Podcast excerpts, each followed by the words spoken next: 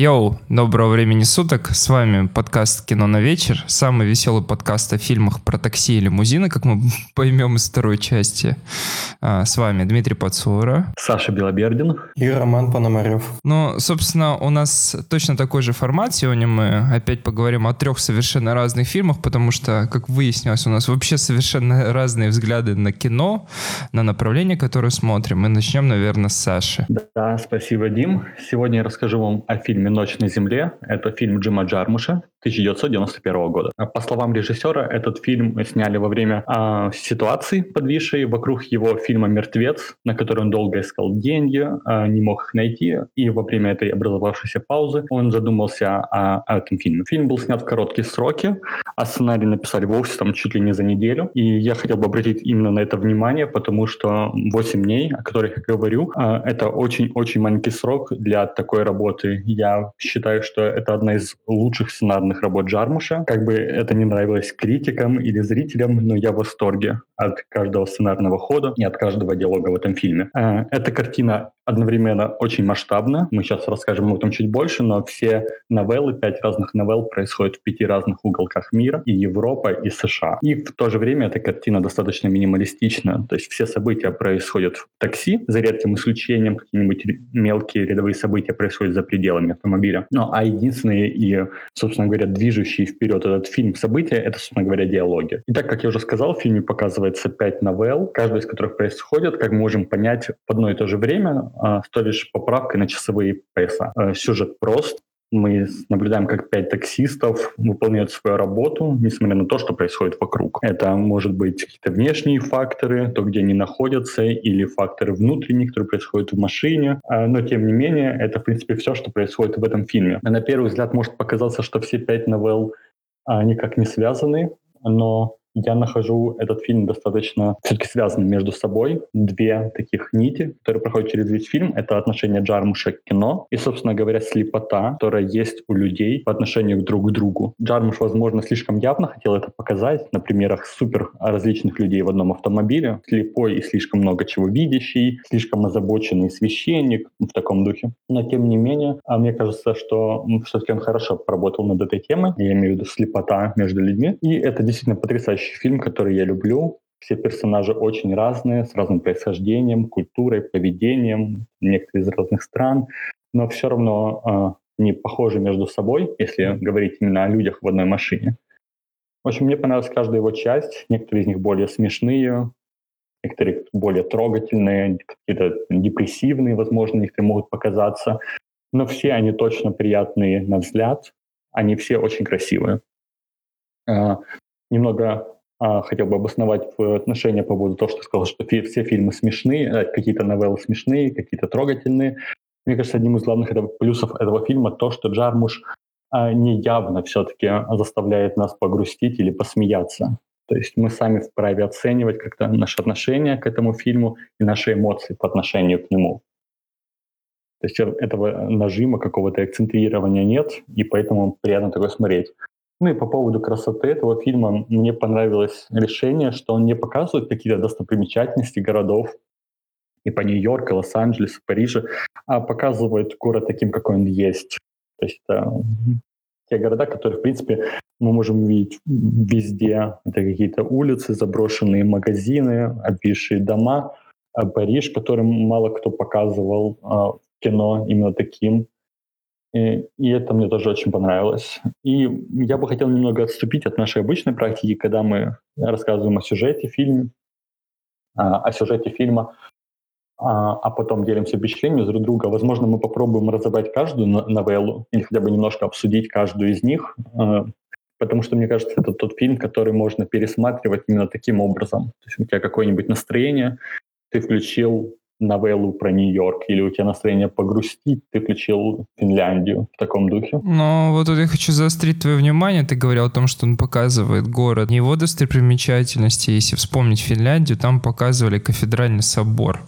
Собственно, это так, такое большое центральное место, типа в Финляндии, в Хельсинки. Ну, я больше про другие. Ну, Финляндию, Финляндию, возможно, надо было порекламировать для туристов Я больше про всякие Парижи, Римы. Давай так, я вот не мог понять, это фильм что, это драма или комедия? Потому что вторая арка, она была реально смешной, насколько я помню. Это про Нью-Йорк, да? Да, про таксиста, который не... Я, тут, тут, тут я даже не знаю, есть смысл, это спойлер, не спойлер, но про таксиста... Тут весь фильм, все арки про такси. Да, да. Мне кажется, это практически с самого начала, с момента второй арки ты понимаешь, то, что ничего не изменится, и тут будет только про такси. Ну, типа, это настолько очевидно, что, типа, ты не ожидаешь ничего другого. И вот там был как раз таксист, который не умеет таксовать, давайте его так вот вторую арку обозначим. Да, клоун из Восточной Европы. Да, она была реально смешной. Но я смотрел в состоянии такого предвыпившем, поэтому, наверное, она бы мне в любом случае была смешной. Даже такой сугубо убогий юмор доходил бы смешно, потому что, ну, понятное дело. Но остальные арки, это, мне кажется, вообще не про комедию. Первая про девочку своими планами, это, наверное, драмы, чтобы вот как раз показать главную идею, об которой ты говоришь, о том, что, типа, все люди абсолютно разные, и, типа... Ну, я думаю, первая арка как раз больше рассказывает о первой сюжетной линии, об отношении кино, а, которое Джармс хотел показать. Возможно, ты помнишь, там Вайнона Райдер говорит о том, что ей, в принципе, нравится кино, когда она в очередной раз слышит предложение от своей пассажирки, что ей нравится кино, что ей нравится киноиндустрия, но это не реальная жизнь. Джармуш буквально с первой новеллы показал, что он хочет открыть миру не какой-то фантастический э, сюжет, какую-то драму, триллер. Он хочет показать настоящую жизнь и проблемы, которые есть в этой самой настоящей жизни. Тут еще очень забавный момент, я расскажу историю, когда я смотрел фильм с девушкой, она мне говорит, а там общается как раз э, молодая девочка из такси с женщиной взрослой, она говорит, смотри, это войну на Райдер типа, говорит, все сходится. А там, короче, женщина, ну, лет, наверное, 60. Я говорю, смотри, все сходится. Я сначала затупил и думаю, господи, как они так состарили войну на Райдер. Она еще такая накидывает, да-да, все сходится, типа, войну на Райдер как раз в тот момент было лет 20-19. Такой думаю, господи, как они состарили. А потом я понимаю то, что та девочка из такси, это реально есть войну на Райдер. У меня произошел такой дизонанс о том, что, типа, актер, типа, ну, как она сейчас выглядит, и как тогда, это все-таки абсолютно два разных человека. Поэтому было интересно, кстати, посмотреть, кто там вдруг является любителем Вайнона Райдер, нравится, как она выглядит, посмотрите, потому что там в первой новелле реально, типа, 19-летняя девочка, и то, что есть сейчас женщина, ну, абсолютно два раза персонажа. Но ты правильно, да, сказ... Застри... заострить тут внимание надо о том, что, да, все люди разные, потому что, когда ты нам говорил про... в начале про «Властелина разметки», я долго не мог понять, то, что думал, ты нас троллируешь. А у нас не было такого плотного знакомства до подкаста, и поэтому непонятно было, ты то ли тролль, то ли не тролль, и вот сейчас ты врываешься с фильмом, и тут как раз понятно то, что все люди абсолютно разные, это не стоит забывать. Очень крутая идея. Ну, если говорить про первую новеллу, то, в принципе, как я сказал, главная идея это а, Джим Джармуш показал о своем отношении к кино. И вторая новелла — это новелла про югославского, по-моему, югославского клоуна, который приехал в Нью-Йорк, стал работать таксистом, абсолютно не умея водить машину. И здесь, я думаю, Рома Пономарев, я знаю, что Рома не смотрел этот фильм, Э, до нашего подкаста. И я думаю, он обрадовался, когда увидел таксиста. Ну, я надеюсь, что он обрадовался, когда увидел на экране Жан-Карло Эспозита. Минимум тепло стало. Я не узнал. У меня узнала жена. А когда мы присмотрелись, то действительно поняли, что это он. Но на самом деле до конца всего просмотра были сомнения. И только погуглив потом, убедились, что это правда он. И очень круто. Прям, прям действительно круто, с учетом, что он такой Э, чувак. Э, есть такое направление, можно сказать, в актерской игре король вторых, ролей, по сути. Тут у него, конечно, наверное, основная роль, но везде он, как правило, не играет главные роли, он на, на, на вторых ролях. вот он действительно король таких ролей, потому что он сыграл в очень большом количестве фильмов, везде он, в принципе, хорош, но он никогда не, не солирует, никогда не ведет главную роль, он прям очень круто всегда поддерживает основную какую-то историю своим появлением. Да, я согласен с тобой. И, в принципе, это как раз э, переход, когда мы начинаем понимать главную идею Джармуша, что он хочет показать прям явные различия. И тут он прям уже явно хотел это показать. Чернокожий, белый, старый, плохо знающий язык, плохо знающий город.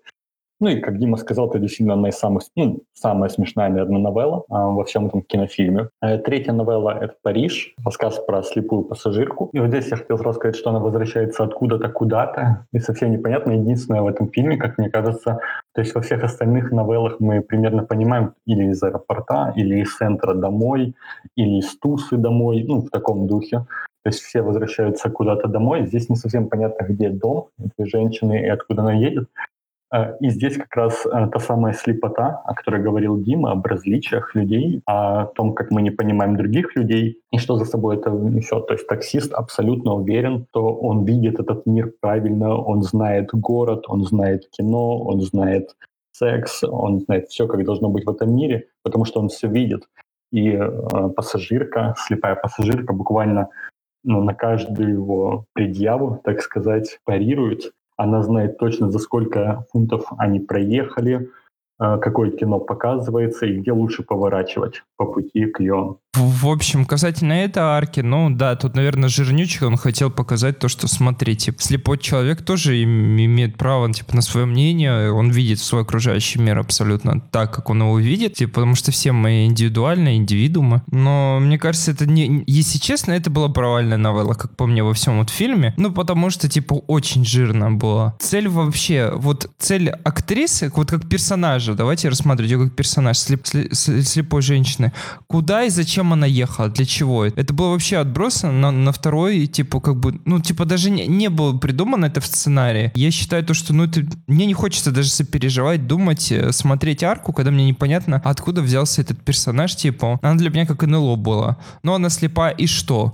При этом они так очень, она так очень странно играла слепую, мне казалось долгое время то, что она не слепая, а косоглазая смотрит себе в век. Я не знаю, у вас создавалось это ощущение, было ощущение такой нелепости. Типа, я все время смотрел, типа, мне казалось, казалось это как-то нелепо. Не знаю, у меня лично такого чувства не было. А по поводу того, что она как НЛО оказалась в этом фильме, в этой новелле, тут я с тобой согласен. А, но, в принципе, мне кажется, а, это самое НЛО и было хорошим таким жестом, что такие люди появляются в нашей жизни внезапно, которые, в принципе, могут открыть нам глаза, как бы это там странно не звучало, а показать нам мир немного по-другому, неизвестно откуда их ожидать, и все в таком духе. И мне на самом деле понравилась и эта новелла, и то, что там происходит, потому что это одна из, наверное, единственная новелла, которая сначала в каком-то напряжении, не знаю, почему у меня было такое чувство, но я думал, что они там начнут целоваться в конце, я уже начал переживать за их отношения, я думал, они флиртуют друг с другом ну, в таком духе, поэтому я тут с тобой не согласен. Но вот это было, да, непонятно, но что тут может произойти, начинает какого-то спонтанного секса или более интересная такая вещь, которая мне показалась. Я думал, то, что будет, когда она выйдет и будет прогуливаться вдоль набережной, она упадет в воду, а, и тот актер побежит ее спасать, и что-то тут какое-то будет другое интересное развитие, но там не буду спойлерить совсем другое развитие, и как бы ты такой смотришь, блин, и это похоже то, что он просто хотел донести идею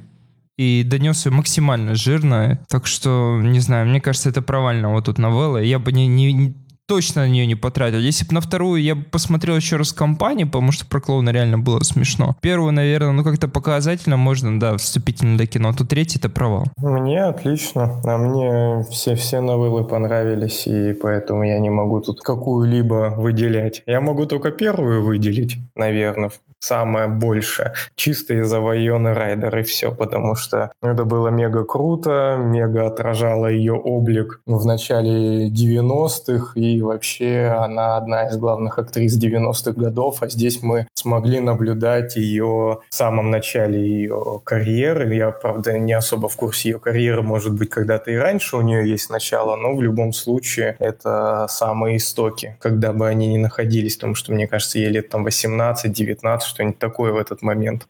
Очень круто, очень было приятно наблюдать, и она, кажется, прям, прям очень круто передала облик. А все остальные для меня, они одинаково отличные каждая по-своему. Да, тут я с тобой согласен. И четвертая новелла — это новелла про Рим, про священника и немного, без спойлеров, немного сексуально озабоченного таксиста, роль которого играет Бенини, который брал Оскар за «Жизнь прекрасна», вроде так и называется, 99 -го года. И мне кажется, это опять тот случай, когда друзья Джармуша очень здорово выручили. То есть все пять локаций были обусловлены тем, где находятся актеры, которых он хотел видеть в кино. И вот, мне кажется, Италия и Роберто Бонини — это был отличный перформанс, и я был в восторге от его... Это одна из новелл, которую я постарался посмотреть в оригинале с субтитрами, потому что то, как он э, рассказывает на невероятно красивом итальянском о своих фантазиях, и не только фантазиях, это было восхитительно. Для меня эта новелла самая смешная. Может быть, я любитель такого черного юмора, но тут, тут действительно мне было смешно. Предыдущая про клоуна ну, не настолько за забавно. Ладно, а здесь прям гомерически смешно было. Но вам не показалось то, что в момент, когда он, э, типа, развивает, ну, тут достаточно, у него такое линейное повествование, направлено, типа, все жестче, жестче, чернее, чернее, и в какой-то момент вот с середины ты смотришь, зачем вы еще дальше развиваете, ну, к чему, это уже становится не смешно, ты понимаешь, что он будет. Та ситуация, когда, знаешь, такое бывает, когда у тебя друг не может замолчать так и в такси наверняка бывает, что пассажиры ну, вот, ну, вынужден послушать в нашем случае, наверное, таксисты больше про политику говорят. И что-то такое, ты думаешь, ну хватит, ну хватит, ну все, остановись. Но нет, он продолжит, и пока не довезет тебя или не случится то, что может случиться конкретно в этой новелле, это не закончится. Мне кажется, что это было как раз хорошим ходом, и это было смешно. Это то, о чем я говорил вначале, что Джармуш не пытается показать, вот здесь посмеялись, вот здесь взроснули, все, здесь успокоились, сейчас будет просто три диалога в таком духе, он позволяет тебе самому понять, что ты должен чувствовать по отношению к каждой минуте этого фильма. Хочешь смейся, вот как Рома, прям тебе будет очень смешно. Хочешь испытывай, как и священник, который все это слушает, некое отторжение от этих реплик, от этих фраз. Поэтому тут я снова с тобой не согласен что, что это был какой-то перебор. Мне кажется, это максимально тупо, когда ты делают повествование, типа в, в кадре находится один и тот же таксист, потому что второй персонаж, э, священник, был на заднем фоне, он там вообще не играл. Показывает то пока машина едет, то пока он эту чернуху рассказывает. В какой-то момент, ну вот типа по моим ощущениям, это вообще то, то, тоже близко к провалу, типа, ну бесполезно, реально. Ты, смо... ты просто тратишь свое время, находясь и смотря этот фильм. Просто потому, что ты понимаешь, что, что там будет дальше чернуха. Вот, я не знаю, если бы мы провели сейчас соцопрос, я бы уверен, то, что 99% поняли бы то, что после второго, второго третьего рассказа будет дальше чернуха. И даже, мне кажется, бы, если дать какие-то возможные там, там 5-6 вариантов там чернухи, люди бы даже угадали, скорее всего, какая-то чернуха будет. Естественно, не будет рассказывать какую-то педофилию или еще что-то. Но, типа, понятное дело, типа, потому что люди бы какой-то... Странно было бы для этого фильма. И ты смотришь, ну, типа, ну, come on. И вот этот вот священник, который тоже там совершает это действие, не буду спойлерить, ты, ты смотришь такой, понимаешь, ну, да, произойдет, ну, что это было? Это комично? Это, типа, это, типа, игра была какая-то невероятная, типа, на заднем фоне. Может быть, как-то донести идею главного фильма? Ну, да. А вот, ну, типа, то, что происходит на экране, ну, мне кажется, это близко к абсурду, потому что так, так нельзя играть. Мне кажется, ну, в любом актерском училище должны как-то... Опять вот этот прикол, когда, вот помните, я вам говорил, слепая, который кажется не слепой.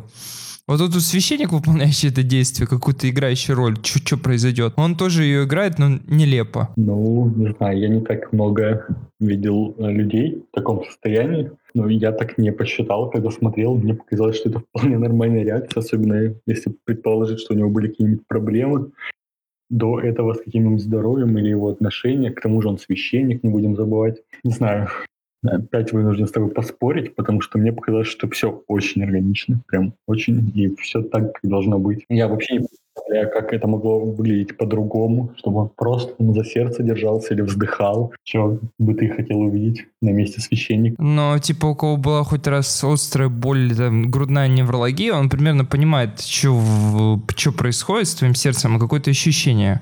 А грудная неврология достаточно, ну, частое явление, потому что у нас у многих зачастую там не сердце болит, а может просто защемить в груди.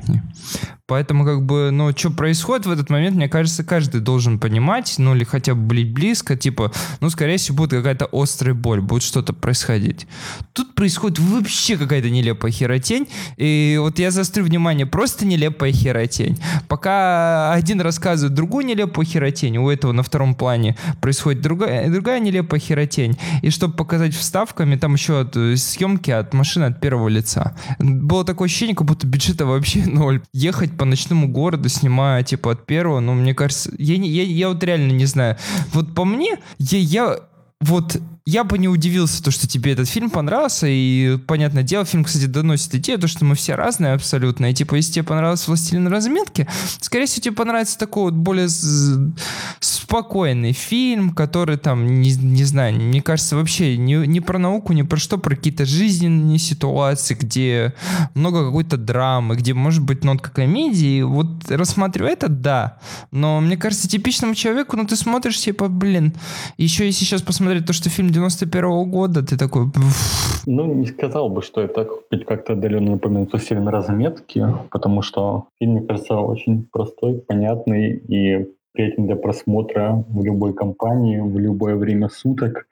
А если его пересматривать, то это еще проще. Того, чтобы поделиться с друзьями Джармушем и думаешь, ну вот вам такое понравится больше, или вам такое понравится больше в таком духе. А по поводу съемок, то, что ты сказал там от первого лица, а, Джармуш сам комментировал, что ему было трудно снимать этот фильм в машине, потому что он хотел не просто показывать какие-то диалоги, а одновременно захватывать и город, и все, что происходит вокруг, и передавать эту атмосферу ночного времени.